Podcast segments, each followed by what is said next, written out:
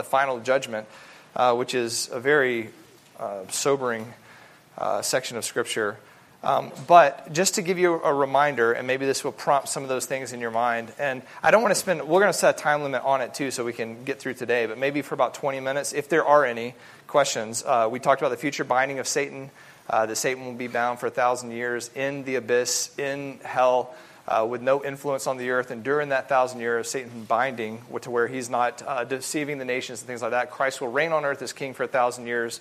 Um, we talked about uh, in verses 4 through 6 the millennial kingdom. We jumped back to the Old Testament, looked through the covenants, looked through Ezekiel, looked through Isaiah, uh, and we talked about different aspects of the millennial kingdom that the Bible spells out, but they're not in Revelation. There's just these three verses that talk about uh, the resurrection uh, of those who died during the uh, tribulation, and, um, and then them reigning with Christ during that time. At the end of the thousand years, it says that Satan is released from his prison. He immediately comes out, deceives the nations once again.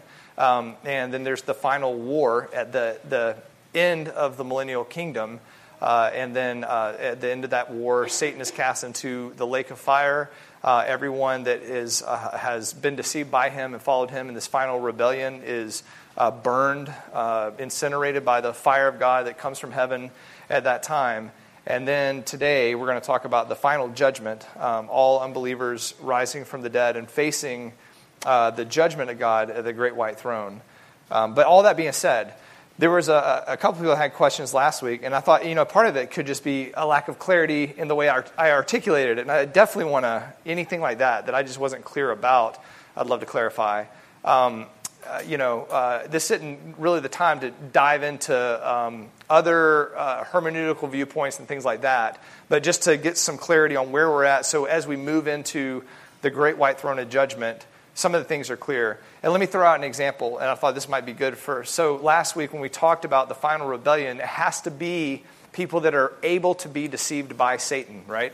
And so these have to be people uh, that that uh, are not sealed with the Spirit of God. These can't be believers losing their salvation. They can't be resurrected, glorified saints who are now eternally sanctified and glorified together with Christ. There, there's no, there's no uh, sin for them at that point. There's no deviating from that. And so the only answer, the best biblical answer, I guess I would say, was these have to be children that were born from those who walked into the millennial kingdom without dying, who had children after that that would be born with the same sin natures as you and I would be, and would still need to be saved by grace through faith even during the millennial kingdom time. And so there will be some that feign allegiance or don't believe during that time, even though it's a time of Christ being on earth and righteousness and justice and peace and things like that. Um, but they still need the, the same salvation as us. So um, the, the so it couldn't there is no possibility of those who have now bodily raised with christ are fully glorified together with him have returned with him tribulation saints that were raised with him all of those they, those are immortal eternal solidified children of god that will never ever be separated from him. Does that make sense? It can't be that group. And so the best biblical answer like i said it must be those who have been born like us, but just in a whole different age that's very different than our age, but they still need to be saved by the same blood of Christ and by God's same grace through faith. Nothing changes there. And so, like I said, maybe I wasn't clear on that, but hopefully that helps answer that question. That was a question last week that I thought maybe I need to say that one out loud. But are there any other questions like that that might help you? Uh, as we're wrestling through some of this stuff, and you're like, well, what about that? You know, and let me also preface that by saying there's many things we have no idea about. All we know is what is revealed in Revelation 20. Some of this stuff, this is the only place in the Bible that it talks about some of these things. And there's really not a lot of cross referencing. There's other things that allude to it, like we looked in Isaiah 25 last week, uh, when it talks about you know um, uh, the, the kings of the earth and the angelic host being bound, and then after a period of time there's judgment. But I mean that's that's very vague, you know, um, but Revelation gives us some time factors on that. That's about it. So, so, you know, I mean, there's definitely a lot of questions that the answer is, I have no idea. and God has purposely chosen not to reveal that, and that's okay. But He's given us everything that we need to know. But like I said, there could be some things I'm just not clear on. Yeah.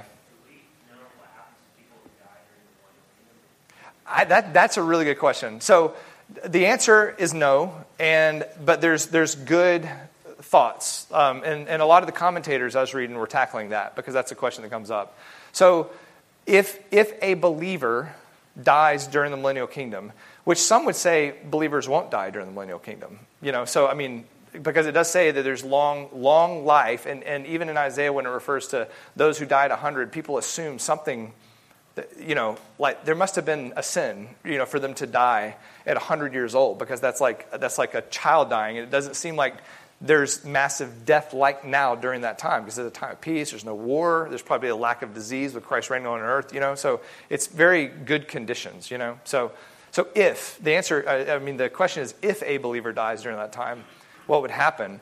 Um, and they, in some sense, would would have to rise from the dead, I would believe, and have a glorified body together with everyone else. I don't know if you could, you could place that in two times. Either that happens immediately because Christ is here and he's able to do that and does it, uh, or that happens after, you know, when the, the new Jerusalem comes down, the new heavens and new earth, um, possibly then.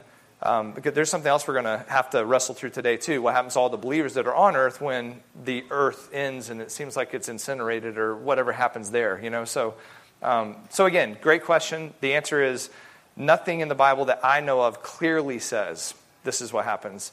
But those are the only things I could think that, that would happen. Um, help at all? Cool. Great question. Any other things like that? Yeah.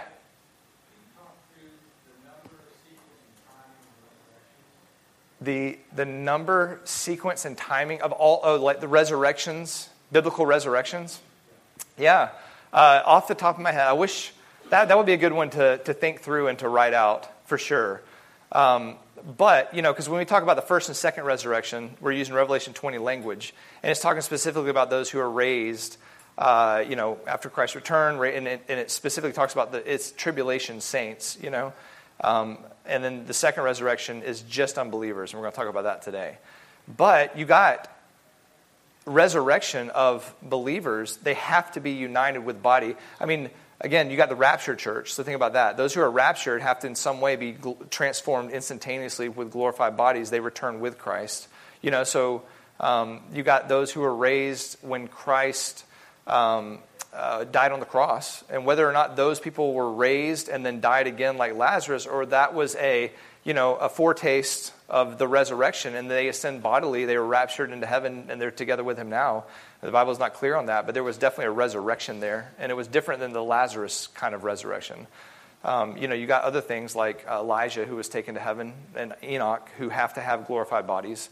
Um, and I guess in some sense, you've got to say that's a piece of resurrection, you know, because they are uh, united with a, a, glorified eternal body and soul, and they'll return with us. And then you got um, uh, the, the church has to, those who've died in Christ or those who are alive in Christ at the rapture, there's a resurrection of the dead in Christ there.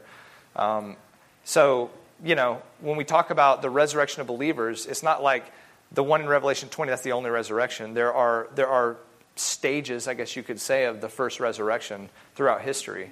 Um, so that's, like I said, off the top of my head without you know, being able to say specific Bible references. That's the best I think I could answer that. But yeah, if you want to call it that way, the first resurrection or the resurrection of believers, there, there, there's, you know, it all happens prior to the millennial kingdom. Um, so, in, in one sense, you could say that. But then there are different timings of individual resurrections or parts of believers' resurrections during during that time.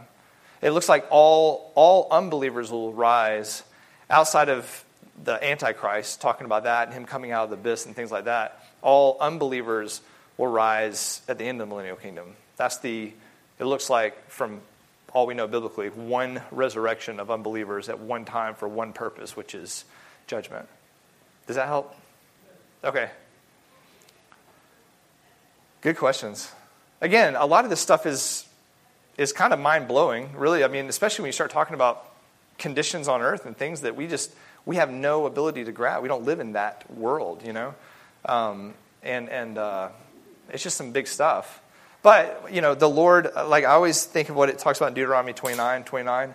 You know, the things that are revealed are are revealed for us. They're meant for us to to, to understand there's a reason God revealed what he has revealed, and then there is a reason that things are hidden that are hidden. Um, there's no need for us to know anything that has not been revealed by God. Um, and, and, and he knows that perfectly. So everything that is revealed in Scripture is intended for those who belong to him to, to know him, to follow him, to, to remain in him. I mean, and, and it's sufficient and perfect for all of that. Um, it's also sufficient and perfect for the judgment of those who reject it. And it's also sufficient and perfect uh, in what it lacks. And it lacks a lot. I mean, think about that. You know, I mean, we would be so insane to think that a book this size could contain the, the breadth and depth and understanding of God, you know, and at the same time, in his magnificent, you know, unsearchable wisdom, gave us every single thing we need in one volume, if you want to say it. And it's small. You can read it easily in a year. You know what I mean? And it's everything that every saint in all of history needed to know uh, to come to him and to know him, to remain in him. And that's amazing, you know? So, anything else? All right. Well, I'm going to we're going to talk today about something that'll probably spark more questions. But like I said, I just wanted to make sure as we're doing this, um, not only is it clear, but uh, I, my hope and prayer is that in all of this, this is becoming, uh, it's providing clarity that leads to, uh, uh you know, um, holiness in our own lives. Uh, uh, it's like all this stuff should be both a point of rejoicing. I mean, we're, we're seeing the end of evil. This is wonderful. You know, we're seeing the end of Satan. We're seeing the end of death. We're seeing the end of all the things, you know, the, the fight with sin, all of that. I mean, there's a day coming when there will be perfect rest, you know. Uh, for, for us now, I mean, that will be at the rapture. That will be, you know, when we are caught up in the air with Christ and the clouds, all that. Um, but for all of creation, you know, there will be a final day where sin will cease to exist, where Satan will cease to exist. Not that he'll be annihilated, but that he will be cast into the eternal lake of fire forever, where death will cease to exist, where Hades will cease to exist, where there will be no more sorrow, no more death, no more suffering, no more pain. Sin will be done. And that is something we all long for. Even unbelievers long for that without but then but then run into it. Does that make sense? There is a longing even in the dead for the things that they fight through to be done, you know? Uh, but rather than turning to the one solution, the one thing that we have for salvation, uh, they reject Christ and they continue deeper and deeper and deeper into death. Um, and so, uh, but all that being said, for those who belong to Christ, God has not only prescribed this in His Word, but He's already done the work, and He's just going to return and finish the work that He began at the cross. And all this is pre, pre um, ordained by him. Uh, it's all set in stone. You know, and I used to tell my college kids or my youth all the time, you know, anytime we talk about future stuff, you have to think of it, you know, because from our perspective in time, we always think the history is set in stone, but the future is wide open or whatever, you know, we kind of think like that. But it's not. It's, it's, everything is set in stone future from, from the very beginning to the very end it, it's all perfectly orchestrated. Every little blade of grass plays into this whole thing and god is in control of all of that. And so again we're just blessed to know the, the author the creator and the, the sustainer of all things. And what we're doing is we're trying to open his word and, and, and see what has he said uh, both about what has happened what is happening uh, who, uh, who he is and then what will happen. But again not, not just for the purpose of being you know we're not like a bunch of want to be uh, uh, palm readers and you know tell them the future sort of thing. I mean, we the, the, desire here is we want to glorify Him. We want to follow Him. These things ought to have implications on your life that causes you to sober up the way that you are working, the way that you are treating your wife or your husband, the way that you are raising your family, the way that you're living for Christ. And that's always the purpose. So I just always want to do that because um, eschatology can easily be one of those things that you can you can just be fascinated by and almost hide in and like in, and have this deep understanding of what the Bible says about the end times. But in the current times, you're living in a way that is, is not pleasing to the Lord. So we never want to do that. These things should uh, for all of us. We ought to walk out of here today for sure after talking about the final judgment, going, I want to I want to live different and I need to live for Christ. And we got to get this stuff out of our life that would ever, ever, ever cause any reproach to his name. Does that make sense? So that's that's our purpose and I just want to say that before we begin. But you can open your Bibles to Revelation 20. 11 through 15.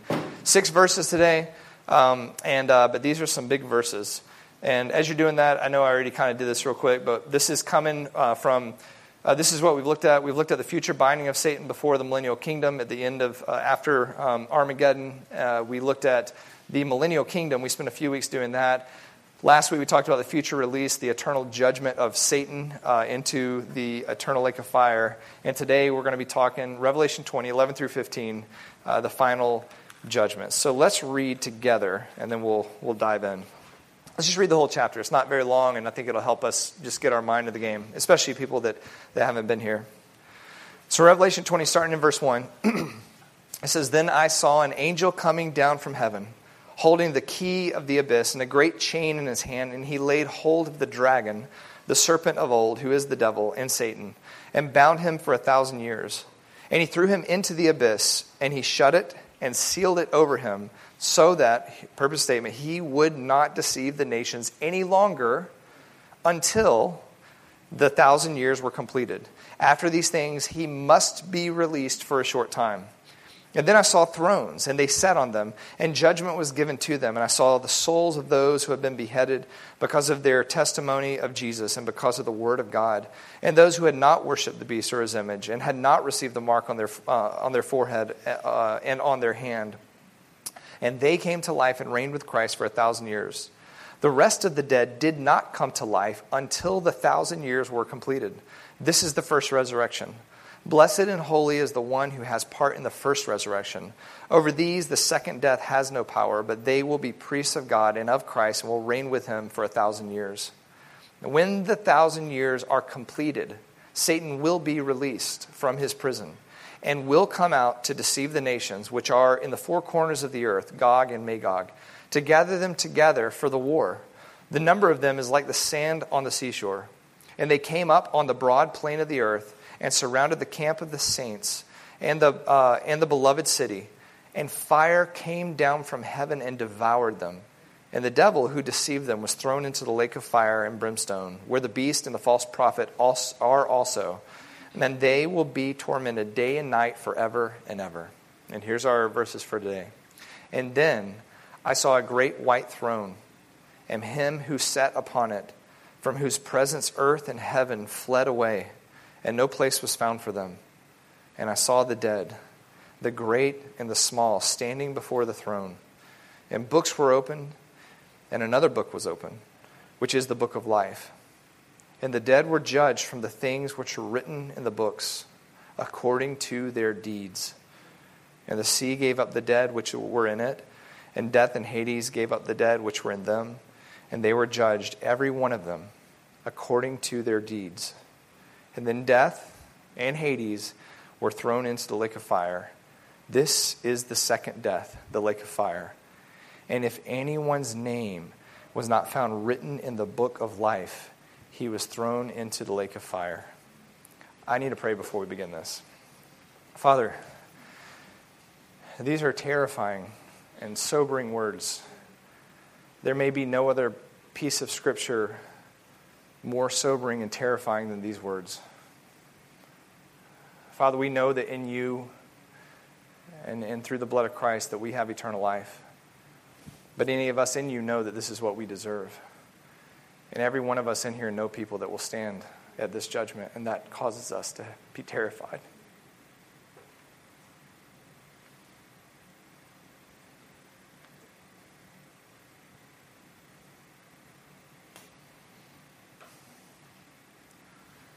So we just pray, give us strength as we study.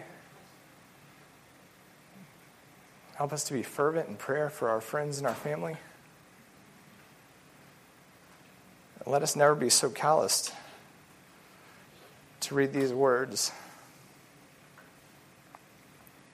and to move on like it's just another theological thing to understand. And we just thank you for your grace and your mercy and your kindness and your love. And we thank you for your Son, Jesus Christ. Amen. Whew, I'm sorry, guys.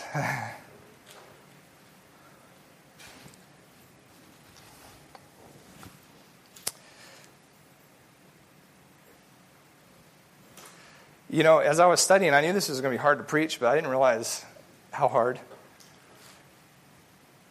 These are some very uh, heavy passages. With them comes amazing joy. Like I said, after this is, is only joy. And, uh, and for any of us who truly belong to Him, even being here, we know that there's joy even in the judgment of God because all that He does is perfect and all that He does is holy and pure and good. I think what's hard is we're, we're not there yet. We live in a sinful time and we know many people that will be a part of this, and that's hard. It's, it's easy sometimes, or not easy. You just, you, you, you, get, you get into life and into the normali- normalcy, norm, normality, whatever you say, of, uh, of, of just unbelievers around you. And sometimes we just forget this is it. This is their last day. And, this is all, and, and, and there's names to, to all these souls, and we know many of them. Uh, and I think that's always what, like I said, causes this to be really, really hard. But, but like I said, in Christ, though, this is, this is, this is our salvation. This is the end of sin. This is the end of Satan. This is the end of, of all evil and all the enemies of God. And, and there's joy in, in, in the salvation that comes, but this is, these are heavy things. So, what we're going to look at today is that we're going to divide into three parts. We're going to look at what the great white throne is, this great white throne that's talked about here. Secondly, we're going to look at the resurrection of all unbelievers. And then last, the final and the eternal judgment in the last two verses. So in verse 20, uh, I'm sorry, in chapter 20, verse 11, uh, he says, Then I saw a great white throne, and him who sat upon it, from whose presence earth and heaven fled away, and there was no place found for them. I think the first thing to point out here, and, and, we've talked about this throughout Revelation 19 and 20, throughout all of Revelation, I know I went in here with you for a lot of this, but was this uh, Kai Eidon thing that's repeated over and over and over in the Greek, and it, it gives you time markers and it shows you the chronology of what happens here at the end. And we've been following this all throughout 19 and 20 to show you the different pieces that, that come in this chronological, ordered uh, time frame of the return of Christ all the way to the new heavens and new earth. And each of the sections are, begin with then I saw, or and I saw in the English. The, the first thing John says is he sees the return of Christ. I think I told you when we were looking at this, it's almost like God's giving him these visions of this will happen and then this will happen. And I just imagine it like John sees this and then he looks over here and then he sees this. However, the, the Lord unveiled this to John. But this, this is the chronological sequence of what happens at the end. So Christ returns, and then he saw an angel basically calling all the birds to come to feast on the, the bodies of all those slain at Armageddon. Uh, then he saw the armies gathered together for Armageddon. Then he said, I saw an angel coming to bind Satan in the abyss at the beginning. Then he saw the thousand year kingdom of Christ. And here we have two uh, of these. Then I saw the great white throne of judgment. And then I saw all sinners judged by God. Uh, in verses 12 through 15. And then, like I said, the last one here will be in 21, 1 through 8. And then he sees a new heavens and a new earth, which is going to be wonderful to talk about. But today, uh, we're talking about the judgment, and it starts with one of these Kai Eidons again, um, just showing the chronological progression of events, the change of scenery, if you want to say it that way. This is the new thing uh, that, that the Lord opens John's eyes to see about the end. And he says he sees a great white throne. Uh, great, the, the, it's the, the word we get our word mega from. It just means, it means big, it means great. It also can mean uh, uh, just the, the great in authority, great in size, but also great in authority and great in who, uh, whose throne it is. And when it talks about it being white, again, I just think that's just showing the, the purity. The radiance, definitely. I mean, the word there means bright or radiant, but it's also the same word used to describe the whiteness of the clothing of the saints and that sort of stuff. Talking about the purity um, is the whiteness of the hair of Christ.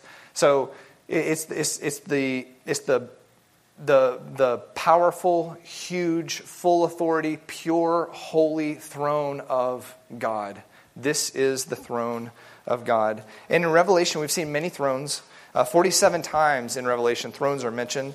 You have specifically uh, the throne of Christ mentioned. You have the thrones that the elders and the saints uh, sit on and rule together with Christ. But there's one throne that stands out throughout Revelation, uh, and it stands out here, and this is God the Father's throne. Now, I don't know if you need to differentiate. We're going to talk about this in a second. Um, because the Father and the Son shared judgment. That's clear throughout Scripture. Uh, and, and we're not going to get down to is this just the Father's throne or is this the throne of Christ and the Father and all that? I mean, the scriptures aren't explicit enough to, to just say this is what it is, but this is the throne of God, and this is the Father's throne for sure. Uh, if you look in Revelation, you see Christ in the middle of the throne. You see Christ at the throne. You see Christ coming out from the throne of God. Uh, so, uh, obviously, you know, there, there's one God. I think what makes it hard for us is this Trinity understanding of there's one God, but then you've got Christ who is God, and the Spirit who is God, and the Father who is God. And you have God judging here, but Christ judges, and the Father also judges. So who's doing the judging? The simple answer is God. This is the throne of God, and this is the judgment of God, the perfect, pure, holy, righteous judgment of God, finally poured out on sin once for all at the very end. Uh, but it is true that the Father and the Son share in judgment. It's good to understand that. Uh, very clearly in Scripture, Jesus Christ will be the final judge. Authority has been given to Christ to judge. Uh, but the Father also very clearly judges in Scripture. I want to throw these up here just to show you what I was talking about. In John 5 22, Christ himself says, Not even the Father judges anyone, but he has given all judgment to the Son. I think that has to have to do with this as well. In John 5, 26 through 27, Christ also says, just as the Father has life in himself, even so he, is gave, uh, he gave to the Son also to have life in himself. And he gave him authority to execute judgment because he is the Son of Man. So, part of the role of Christ is both the author of life, the bestower of life, and the one who judges and has the authority given to him by the Father to judge. So, when we talk about this judgment at the end, to, to think of it as the judgment of Christ on unbelievers is correct. To think of it as the Father judging unbelievers is correct. And I'm not smart enough, nor do I think the Bible says clearly enough that you can say it's only the Father here and not the, the Son. And I don't even know if that really even matters. But you know this God is judging here at the very end. Acts 10:42 this is the one who has been appointed by God speaking of Christ as the judge of the living and the dead and that's what we're talking about today. 2 Timothy 4:1 Jesus Christ, or Christ Jesus who is the judge uh, who is to judge the living and the dead and by his appearing in his kingdom. So again, scripture is clear that Christ will judge. Uh, and we've talked about that before too. The, um, you know, the, the, the, wrong assumption that the God of the Old Testament is the God of wrath and judgment, and the God of the New Testament is Jesus who is loving and gracious. There's one God. He's always been the same. He never changed. It's the same God in Genesis, which is in Malachi, which is in Revelation. Um, and Jesus Christ is the Son of God, and He is God. So uh, when we talk about this throne, though, this is the throne of God. Um, it is great, it is radiant, it is bright, it is holy, it is pure, and the one who judges um, and sits upon this throne is also all of those things. And it says, and, and he who sat upon it um, and again, if you look at the terminology in Revelations, the one sitting upon this throne, when we look at this throne, is always God. It's God the Father in Revelation 4. We've seen this throne before. In Revelation 4, it says, John says, Immediately I was in the Spirit. Behold, a throne was standing in heaven, and one sitting on the throne. And he who was sitting was like a jasper stone and a sardius in appearance. And there was a rainbow around the throne, like an emerald in appearance. And around the throne were 24 elders. Upon, uh, upon, and upon the thrones, I saw 24 elders sitting clothed in white garments and golden crowns on their heads. Out from the throne come flashes of lightning sounds and peals of thunder. There were seven lamps of fire burning before the throne, which are the seven spirits of God. And before the throne, there was something like a sea of glass, like crystal. In the center and around the throne, the four living creatures full of eyes in front and behind. And then in Revelation 5, I saw in the right hand of him who sat on the throne a book. This is the, this is the, the, the, the judgments of Revelation written inside on the back, sealed um, up with seven seals.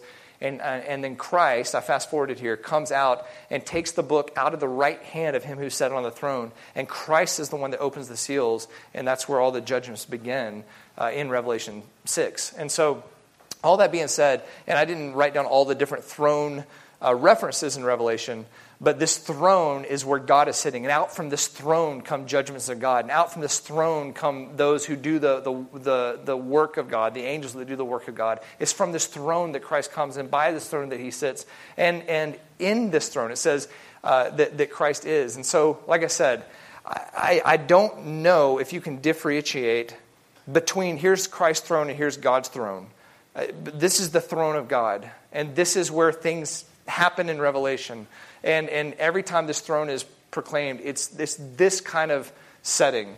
Uh, the only time that it changes is right before Armageddon, where I don't know if you remember that, where the, the fire, the, there, there's fire in this sea that is before the throne. And it looks like the wrath of God the, is, is just being kindled, ready to be poured out in the battle of Armageddon. Uh, and here, we're at the great white throne again. Uh, and it's the, the difference between this in Revelation 4 and this in Revelation 20 is now at this throne, heaven and earth have fled away. And it's a terrifying scene before the throne of God for all unbelievers. Daniel 7, 9 through 10 talks about this day of judgment and about the, the throne. This is one of the only uh, few, let me say it that way, Old Testament passages that talk about this. He says, Daniel says, I kept looking until thrones were set up, and the Ancient of Days took his seat, and his vesture was like white snow, and the hair on his head was pure wool. His throne was ablaze with flames, its wheels were a burning fire, and a river of fire was flowing. That's never, ever good when God's throne is ablaze with fire. Uh, and it says, And coming out from before him, thousands upon thousands were attending him. Myriads upon myriads were standing before him, and the court sat and books were open. And that's what we're going to talk about today. But this is the, the biblical picture of the final day of judgment before the great white throne of God. And these are some amazing verses that are hard to explain outside of a, a couple of references. But it says in this scene, at this throne, the throne of God, it says, from whose presence earth and heaven fled away. The words mean the, the, at, the, at the face or the appearance or the presence of God at this moment, that heaven and earth flee, they escape, they disappear, they vanish. Again, there's not, it's hard to explain what that means the, the best biblical references that I think to explain that um, would be Revelation 21, verse 1, and 2 Peter 3, 10 through 13. Basically, I think you can summarize it by saying it is the end of the current order of things. The way things are now, the way things exist to be right now, the way the earth looks, the way the heavens are, uh, they, they cease to exist. But they can't be, I believe, incinerated or annihilated to where they no longer exist at all. Now, I could be wrong on that, but here's what, here's what the Bible says uh, in, in Revelation 21. It, right after these verses, it says, I saw a new heaven and a new earth. The old is gone. It says, For the first heaven and the first earth passed away. So they're gone. There is no longer uh, any sea in it, and we'll talk more about that soon. 2 Peter 3 talks about this day. The day of the Lord will come like a thief, in which the heavens will pass away with a roar, and the elements will be destroyed with intense heat. And the earth and its works will be burned up. Since all these things are to be destroyed in this way, what sort of people ought you to be? This is good. This is Peter pulling it home. In holy conduct and godliness, looking for the hastening of the coming of the day of God because of uh, which the heavens will be destroyed by burning and the elements will melt with intense heat. But according to his promise, we are looking for the new heavens and the new earth in which righteousness dwells. All right, so, so anyway, that, that's the answer. What this means that, that they, they fled or they disappeared or they vanished, it's this. Uh, they, they, they were burned with intense heat. Uh, the earth is destroyed. Again, let me, let, me, let me throw up a couple of quotes too, real quick, to talk about this. John MacArthur, in his commentary, he calls it the uncreation before the new creation. Uh, he calls it an absolute reverse of creation. Um, he says it didn't take eons of evolution to create the universe, nor will it take eons to uncreate it. The uncreation of the universe, like its creation, will take place by the Word of God. So there is, there is in some sense, uh, uh, you know, like I said, the, the, the old is gone, it's, it's incinerated or it's done. Henry Morris, in his commentary, and I thought this was a, a good quote, says, This should not be understood as an actual annihilation of the earth and its atmosphere. And I think there's reasons to say that. Um, the, the age long effects of God's great curse on the ground must be purged from every element uh, before the earth can be renewed uh, for its eternal purposes. The great beds of fossils uh, and other testimonials of an age long reign of sin and death must all be burned away. I didn't think about that, but that's a really good point. You know, any trace of the remnants or effects of sin that have ever occurred in this planet, including the stars and the moon and everything else. All things must be made right and perfect and new again uh, just like the first creation before the effects of sin. Remember, sin affects everything. It's not just you and me. I mean, sin affects everything. It affects, it affects the, the, the, the, the animals. It affects the, I mean, again, you know, I, we just went out west and saw all the different rock layers that the flood laid down and the fossils that are all, the, I mean, all that has to be gone because that, that those are remnants of, of sin and death and the effects of sin on this earth. Our planet, as beautiful and wonderful as it, as it is, is just the leftover destruction from the flood when God destroyed the earth the first time because of sin. It's because of sin. So, yeah, we see beauty in it, but this is, this is uh, if you want to say it, the trash heap left over from the first thing that He created, which was unbelievable. Uh, but even that was affected by sin. I mean, only Adam and Eve saw it without any trace of sin for a very short period of time. And the new has to be that. The new has to be completely sinless, untraceable, unthinkable, no remembrance of the things that were formerly uh, in the past, you know? So, again, whatever that means. But then you got Romans where it talks about creation longing for the day that will be released for its suffering and those sort of things. And, and it's hard for me to swallow that a complete annihilation, an incineration where there's nothing and then there's something, it just seems like part of how God redeems things is He, think about us. We're not annihilated, but we do pass away, we do die, but we're, we're, we're then glorified, sanctified, and transformed into a new creation, a new person with a new body and a soul that is perfect and pure, and we will forever be with Him, right? And in some way, to me, it seems like that's how God redeems and creates. He doesn't incinerate, annihilate, and then, and then there's a, a new Brian, right? Uh, but at the same time, He does. That's exactly what He does. But there's still me. But, and so I think in the same, same way, and this is just me, if you disagree, that's totally fine.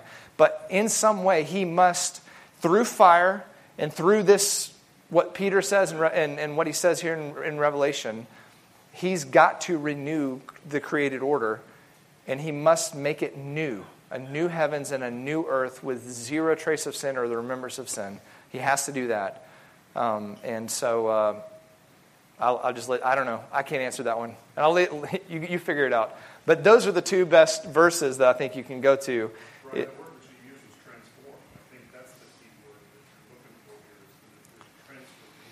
Yeah, but it is a new creation for sure. And there is an annihilation or an incineration. uh, I'm trying to be careful with the words. And, uh, and there's definitely a burning, uh, and, and they're vanished, they're gone.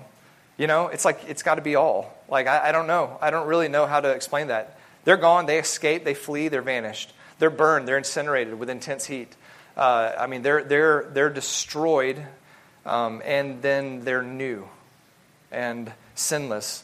Um, and that's just part of what God does. Henry Morris goes on to say, um, it, but that is a good word, I think, like transformation, new creation. I mean, just like us.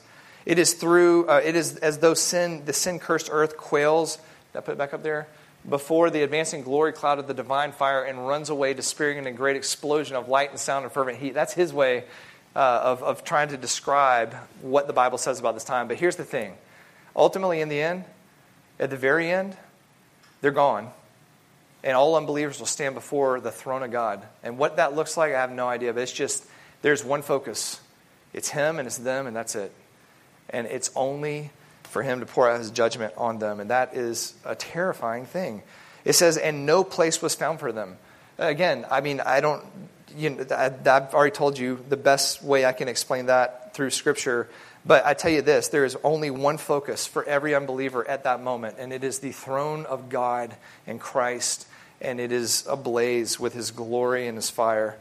Um, heaven and earth, um, one, one person said, are not permitted to witness the scene.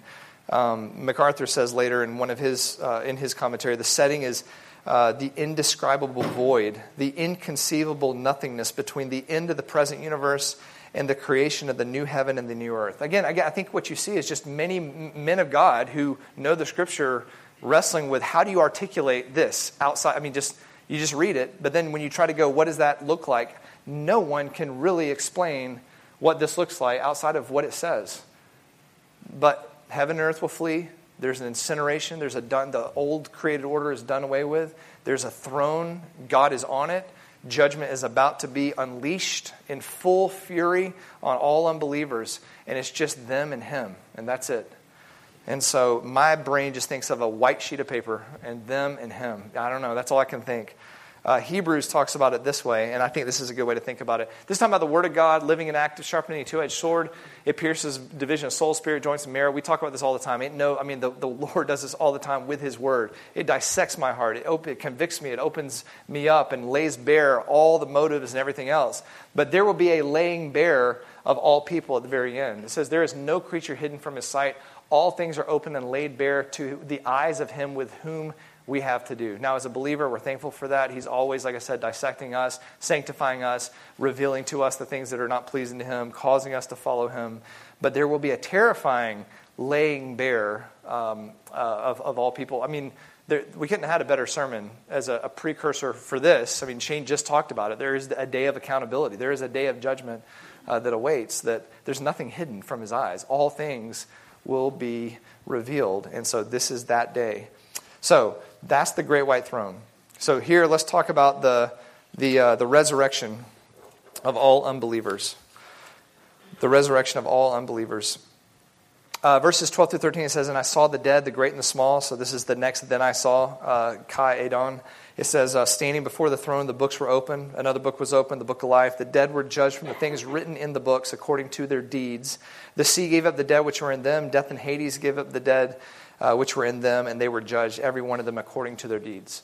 So uh, it's not, I mean, it's pretty clear what's happening here. It's, it's pretty simple in what it says, but let's look at some of the things that are said here. Like I said, I think it's like uh, John, the first thing is, you know, then I saw, and it's just the throne. It's just God, and everything else is gone. It's just Him. And then his eyes are, what, what the Lord reveals to his eyes are all those who have died apart from Christ being physically and spiritually resurrected and alive at this point, and they stand before the throne. So, this is all of the dead that have died in all of history that have died apart from the salvific work that comes through the blood of Jesus Christ on the cross. Those prior to the cross, looking forward to the one who would come, who would free them from sin. Those who have died since the cross, looking back at the cross. But all people are saved by God's grace because there is none good, not one. All people are saved by faith, by believing in what God has told them. That even before Moses started writing it down, they were still saved by grace through faith. The Israelites saved by grace through faith. The church saved by grace through faith. Tribulation saints saved by grace through faith. Millennial kingdom saints saved by grace through faith. There's no other way. And all of it only possible through the blood of Jesus Christ. These are those who rejected that. These are those who stand on their own.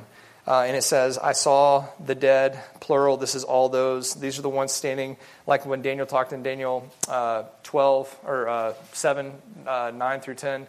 The, the myriads and myriads, myriads and multitudes standing before the throne of judgment. There's many, many here. Um, this was alluded to back in Revelation 20. We saw this in verse 5. The rest of the dead did not come to life until the thousand years are completed. Here, the thousand years have been completed. Uh, Satan has been judged, and now they've all come back to life and they're standing before the throne. Uh, Jesus, again in John 5, when we're talking about all that judgment stuff that we just referred to, the Son having the power and the ability or the authority to, to judge, he actually says this in this, the same context. He says, Do not marvel at this. An hour is coming in which all who are in the tombs will hear his voice, and they will come forth. Those who did good deeds to a resurrection of life, those who committed the evil deeds to a resurrection of judgment. So Christ said this when he was on earth with us. And here we're spelling, you know, we've seen the, the thousand years in the middle, the resurrection of those who believe in him, those who belong to him, and then the resurrection of those who are apart from him. It says the great and the small uh, were standing uh, before him.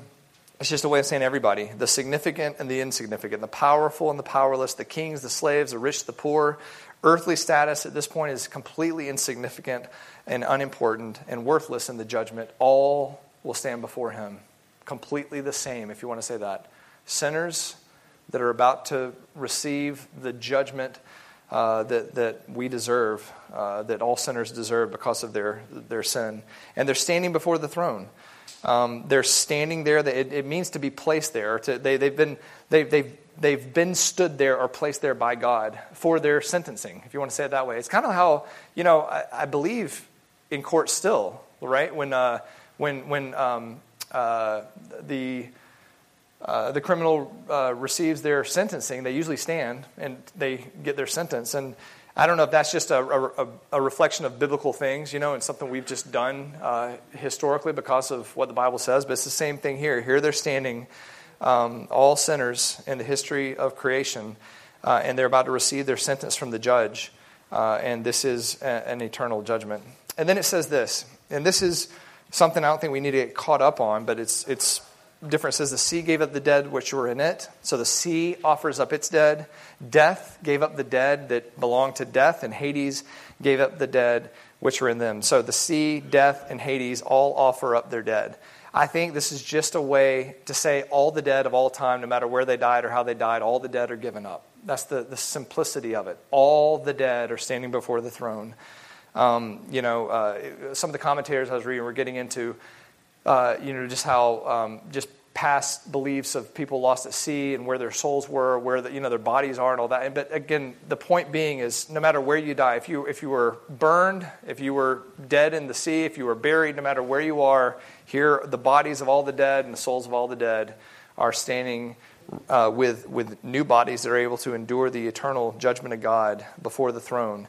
Um, and uh, yeah, uh, Robert Thomas and his commentary basically just says these are the unrighteous dead from all the ages, uh, whose resurrection is a part of the universal and Jewish and Christian belief. Daniel 12 talks about this even uh, from the Old Testament. Uh, many of those who sleep in the dust of the ground will awake, these to everlasting life, but the others to disgrace and everlasting contempt. So um, it's not a, just a New Testament concept that the dead will rise. Uh, this has always been a biblical concept that both believers and unbelievers will rise from the dead and all either will you'll rise to the dead uh, to be given eternal life together with Christ, or you'll rise from the dead to be given eternal judgment um, uh, according to the judgment of Christ. Um, and so, uh, death, Hades. Uh, just a, an understanding of Hades very quickly. Uh, mentioned 10 times in the New Testament, 67 times in the Old Testament. Always just means a place of the dead. Sometimes it's used to describe hell, uh, but sometimes it's used, used to describe just what happens after you die. Um, and so, uh, like I said, sometimes there's no distinction. Sometimes there's an equivalent uh, to one or the other. In Matthew 11, 23, Luke 10, 15, uh, Capernaum, it, it, says that they will descend into uh, Sheol. They'll be judged, and it's talking about judgment. So, in that sense, Hades is, is not, um, uh, or into Hades, uh, Hades is not just dead, it's talking about judgment. In Luke 16, again, the rich man and Lazarus, uh, you know, the, the rich man is in Hades uh, and he's, he's being tormented. He's burning. He's longing for a, a, drip of water on his tongue and he wants someone to go tell his brothers never to come here, you know. So, again, Hades there is, is showing judgment. Um, uh, and then, uh, you know, in Acts 2 27 through 31, it talks about the soul of Christ not being abandoned by God to Hades. Uh, in other words, you know, Christ is, it's a wrong belief. I, I, can't remember if it's Catholic or who thinks that Christ went and suffered in hell, but that didn't happen biblically. Um, he didn't abandon his soul to Hades, and God didn't do that. Christ visiting hell was only to make proclamation to the spirits that were now in prison that he has victory over them on the cross. Basically, the job is done. So, all that being said, um, I, again, it's just basically a way uh, sea, uh, death, and Hades, all the dead from all times are now standing before the throne of God. Um, and uh, this was a good quote, too. Again, Robert Thomas in his uh, commentary said, according to its etymology, Hades is the unseen world where all who die reside. It includes both paradise, Luke 23, and Gehenna, Luke 12:5, Abraham's bosom, and a state of torment and anguish. Uh, in Luke, so in Luke, it uses the word Hades to describe both good and bad. You know, uh, this present, the present instance involves only the latter because the resurrection of the righteous dead has already occurred. So. Again, when you go look at the Old Testament, you'll see many times they, uh, they went to Sheol, but we're talking about believers. So again, Sheol or Hades, Sheol is the Old Testament equivalent to Hades, does not necessarily mean hell, but it can be equivalent to hell. Uh, but it's just where the dead go. Does that make sense? That's the simplicity of it. Uh, the idea, Matt Waymeyer says in his, uh, in his um, uh, you know, I, I, think I've showed you that book before. Is he a tiny little book on Revelation 20 uh, that's just real to the point and clear, easy to understand. He says the idea is that the sea, the grave, and death itself all release the dead bodies that they held captive, and the bodies are raised to stand before the judge on the great white throne. And so, like I said, I don't think we need to get caught up into what is the sea, what's the difference between the sea and death, what's the difference between death and Hades, what is Hades. It's just here's all the dead before the throne of God. Let's stay focused on what's going on. And it, this is the point. it says, and books were open, and another book was open. So you got books and you got another book. You got plural books and then you got a singular, very focused on one book. Um, let's look at the, the book. All right, so books plural were open, and it says another book was opened. This another book uh, is a singular book, and this it, it describes it as which is the book of life. So, what is the book of life?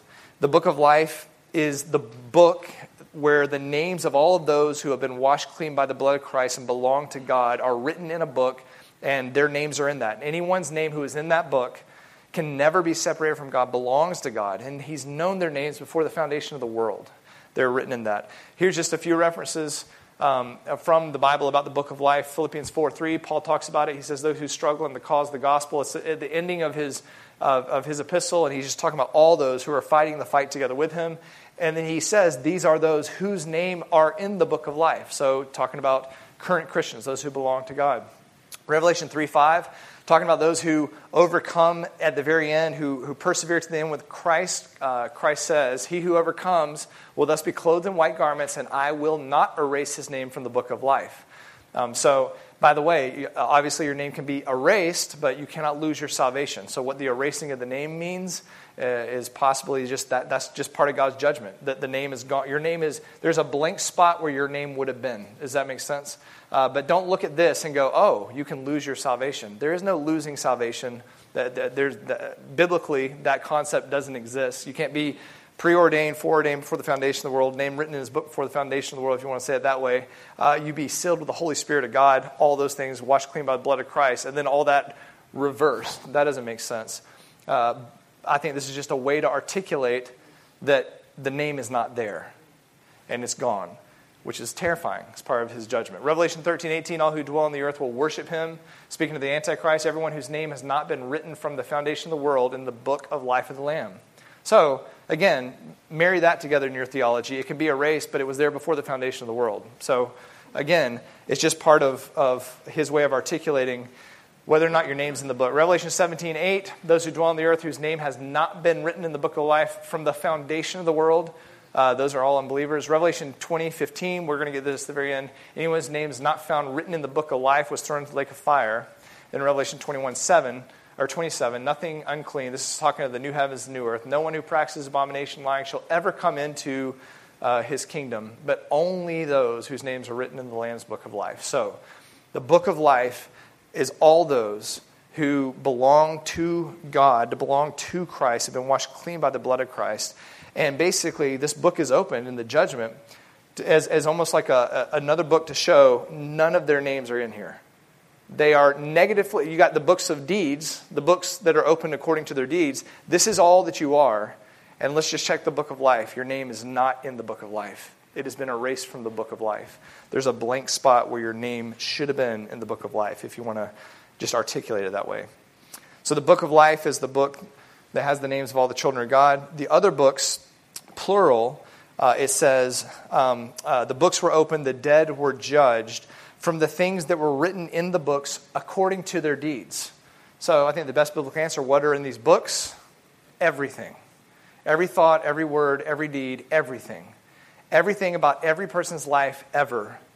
Every transgression, everything that was not fully to the glory and the honor, submission to God, love of others, love of God, everything.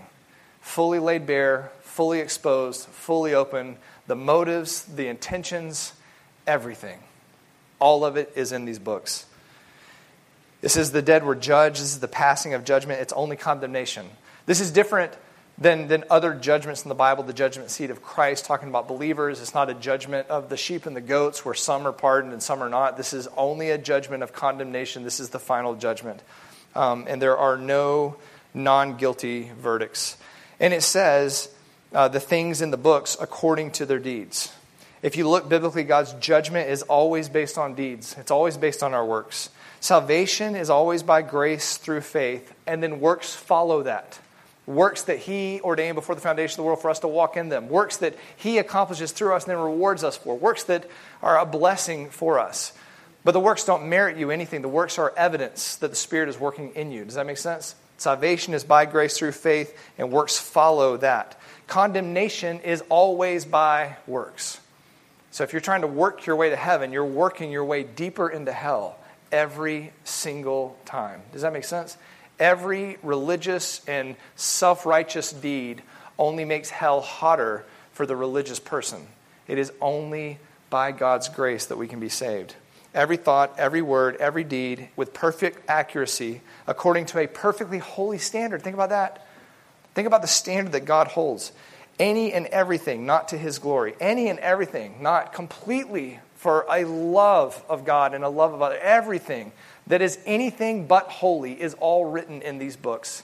And all mankind that have rejected Christ will be judged according to their deeds. That's a terrifying thing. Uh, it's, it's, it's a terrifying thing to think about this. And again, we, we have many other passages that talk about this judgment. Luke 8 17, this is uh, um, equivalent to what Shane was talking about today. But in Luke, nothing is hidden that will not become evident, nor anything secret that will not be known and come to light. Everything is known.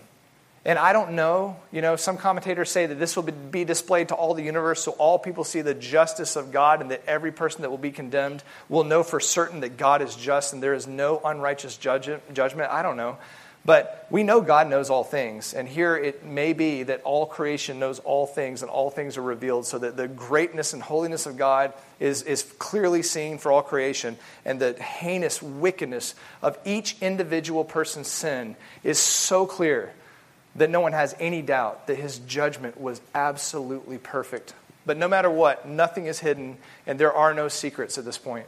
Ecclesiastes 12:14 talks about this God will bring every act into judgment, everything which is hidden, whether good or evil. God knows. 2 Corinthians 11, 14 through 15. Even Satan disguises himself as angel of light. Therefore, it's not surprising his servants disguise themselves as servants of righteousness. Self righteousness is everywhere. Servants of Satan are filling pulpits all over the place. Many people that we think are holy and religious are, are just, just children of Satan that are some of those wicked people on the planet. And he says, but their end will be according to their deeds. This is the day that there are no more false prophets, false teachers, false believers. This is the day where it's very clear where you belong. This is the day of judgment. Like I said, I mean, as a, as a believer, these words are sobering and they, they, they wake you up to go, we, we must eliminate all traces of hypocrisy. We must eliminate all traces of. I, I want to be so far from this and so far from anything that would be associated with this. You know what I mean? But at the same time, there's also that comfort and joy in that there is no more deception after this point. Deception cannot exist. There's, there, it, it doesn't make sense after this because all that will be done away. Um, again, Matthew Waymeyer in his book says the books plural and the book singular serve as a dual witness against the unbelievers. Not only have they committed innumerable acts of wickedness before the Lord, but they've also refused to take refuge in the Lamb of God who takes away the sin of the world. That's the main thing. They've refused Christ.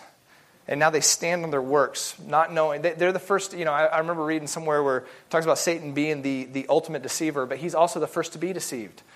And it's the same thing with any unbeliever. We deceive ourselves into thinking that it's not going to be like this, or this won't happen, or yeah, it'll happen, but I'll still be fine because of whatever it is that I've done or I've thought or I, you know what I mean? But, but the, the word leaves no room for any of that. It's Christ or it's judgment.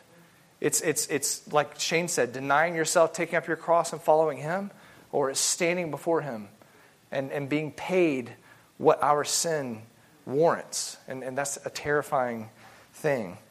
Romans 2 talks about that. This is, this is a, a, a good New Testament uh, equivalent for us to understand here, right, right now.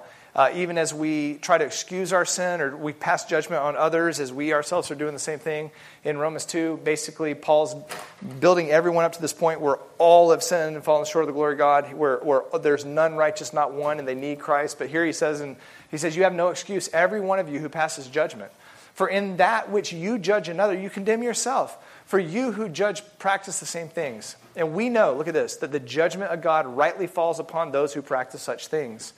But do you suppose this, oh man, when you pass judgment on those who practice such things, and you do the same yourself, that you'll escape this, what we're talking about, the judgment of God? Or do you think lightly of the riches of his kindness and tolerance and patience, not knowing that the kindness of God leads to repentance, leads you to repentance?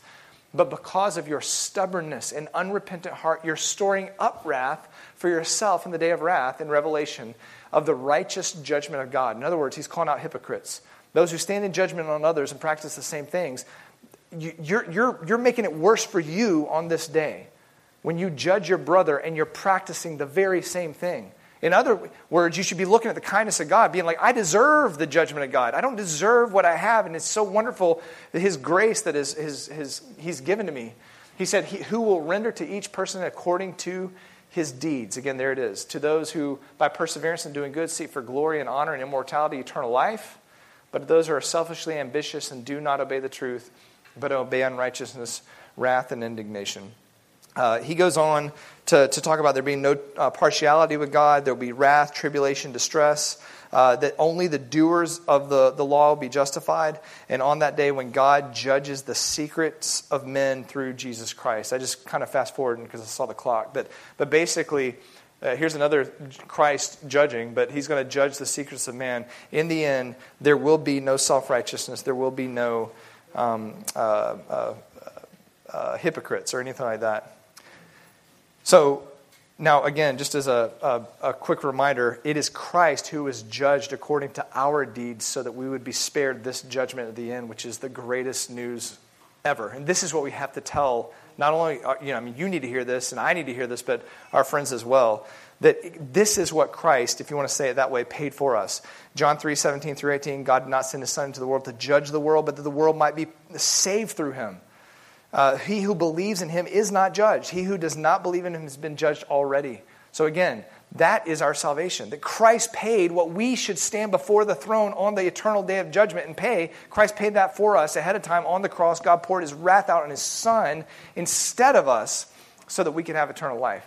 That is the good news. That is the gospel. In 1 Peter uh, 1 17 through 19, he says, If you address as Father, look at this, the one who impartially judges according to each one's work, so that's, that's, the, that's who we're calling our Father. You know, it's so easy for us to say, God, our Father. You know, but if you think about who you're calling Father, the judge who impartially judges according to deeds of which we should receive his fury and wrath on this day. Does that make sense? That's who we call Father. He says, So if you call him Father, he says, then conduct yourselves in fear during your time to stay on earth, knowing that you were not redeemed by perishable things. He is our Father. He's a loving Father, a gracious Father, but we weren't, we didn't merit his favor. We didn't merit his grace. He says we were bought, right? It wasn't silver, gold, or feudal way of life that inherited from our forefathers. He says you were bought with precious blood, as of the lamb unblemished and spotless, the blood of Christ.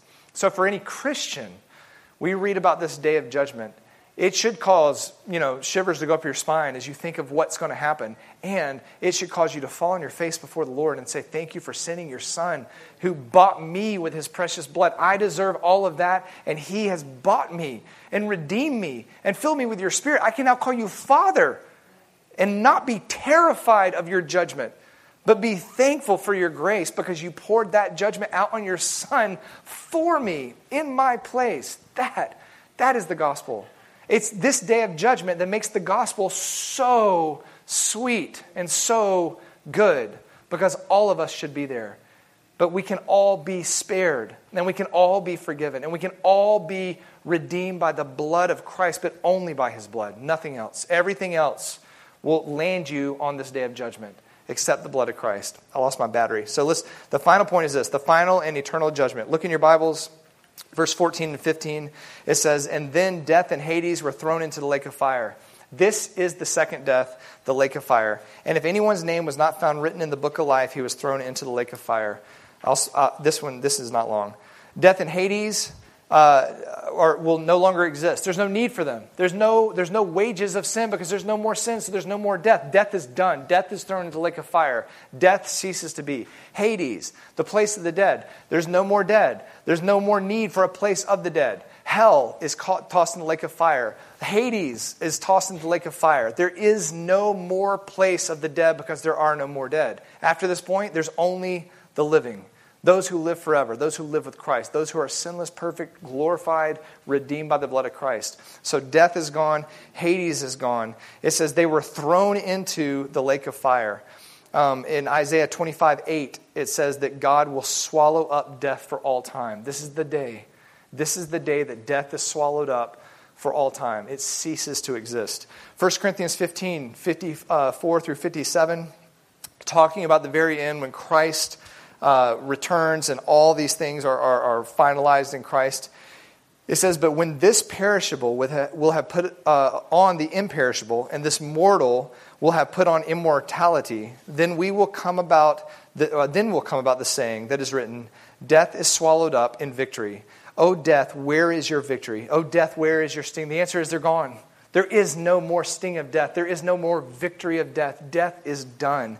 He says, But thanks be to God who gives us the victory through our Lord Jesus Christ.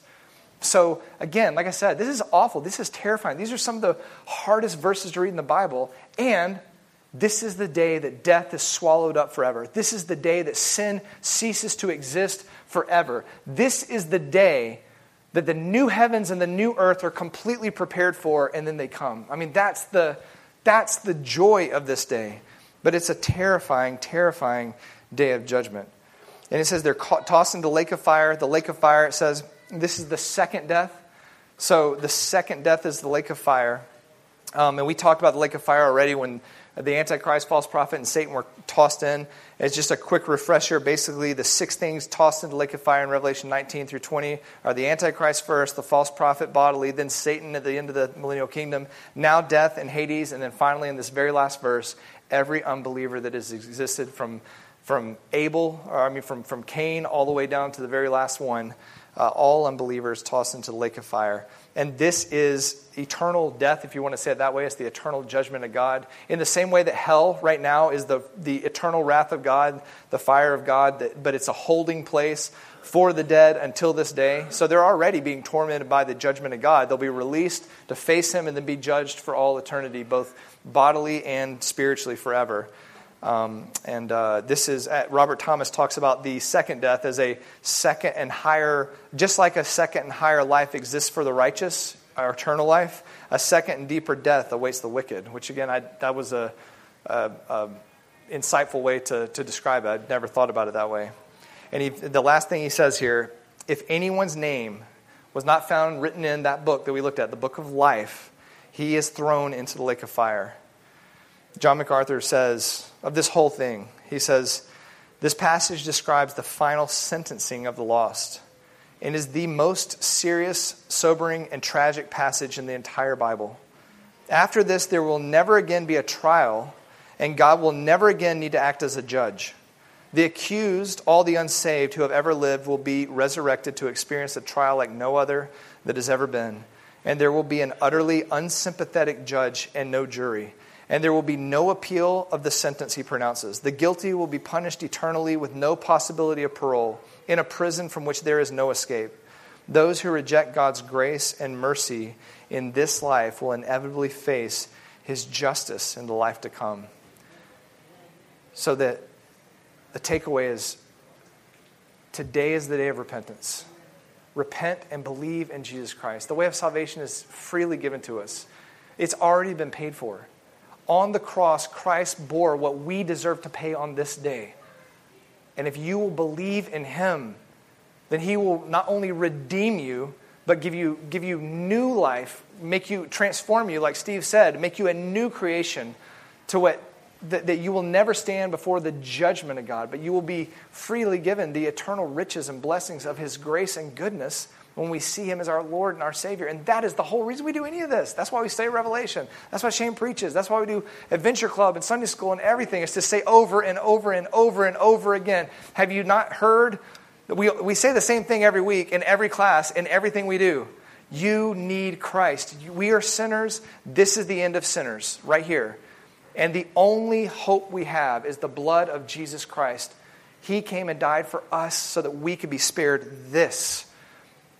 And if you believe in Him, then everything else we're going to talk about in Revelation is your future, which is wonderful. There's a new heavens and a new earth, and it is beyond description. We have a little glimpse of it, and we'll talk about that next week. But leave today, like I said, with the sober reminder of yourself, repent of sin, just rid yourself of anything that you uh, hindrances and encumbrances, and then be a voice to your friends and your family who need to hear this. We must tell people this day is coming.